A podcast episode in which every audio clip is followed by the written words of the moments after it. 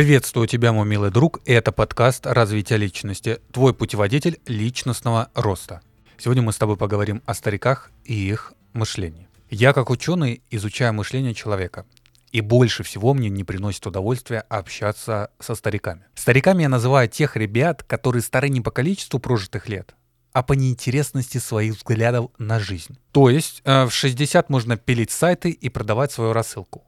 В 70 мутить стартапы и продавать биткоин. И нет преград для твоих амбиций, если со здоровьем все ок. Однако есть особенные черты поведения у стариков. Тех стариков, в понимании которым я только что высказался. Они не мечтают. Все свои фантазии сводят на нет и предаются смерти. Жалуются на жизнь и вводят себя в позицию жертвы. Мол, она их поставила раком и ничего больше на белом свете, кроме дерьма под ногами, они не видели отрицают прогресс и живут прошлым. Им чужд интернет, компьютерные игры и новые технологии. И не в силу того, что им это сложно, а того, что они не хотят адаптироваться под новые реалии. Потому что в наше время не было такого. Их мышление зашорено.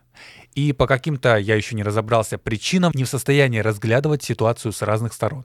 Им трудно идти на уступки и принимать новый формат общения. Привычка ли это? Не понимаю. Советское наследие мыслительного процесса обезоружило их в реалиях капиталистической конкуренции. Они нацелены на экономию и сбережения, которые зачастую достигают уровня фанатического аскетизма. Они живут для других. И поступок вроде бы ок, но намерения не всегда адекватные. Все это в скупе порождает не всегда довольного человека.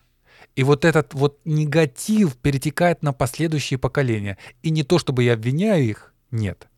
Я люблю свою бабушку, я люблю всех взрослых людей в этом мире. Я просто-напросто предостерегаю такой формат мыслей, дабы избежать торможения развития личности. А мы знаем, что рост — это непрерывный процесс, и он сопровождается болью, где стар не тот, кто прожил 80 лет, а тот, кто не интересен окружающим по своему образу мышления.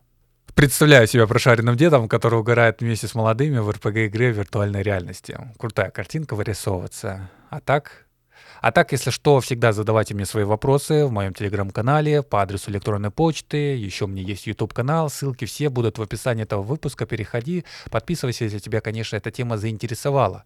А интересует она только тех, кто способен расти, кто готов идти. Так что вот так вот. С тобой не прощаюсь. Услышимся в следующем выпуске. До встречи.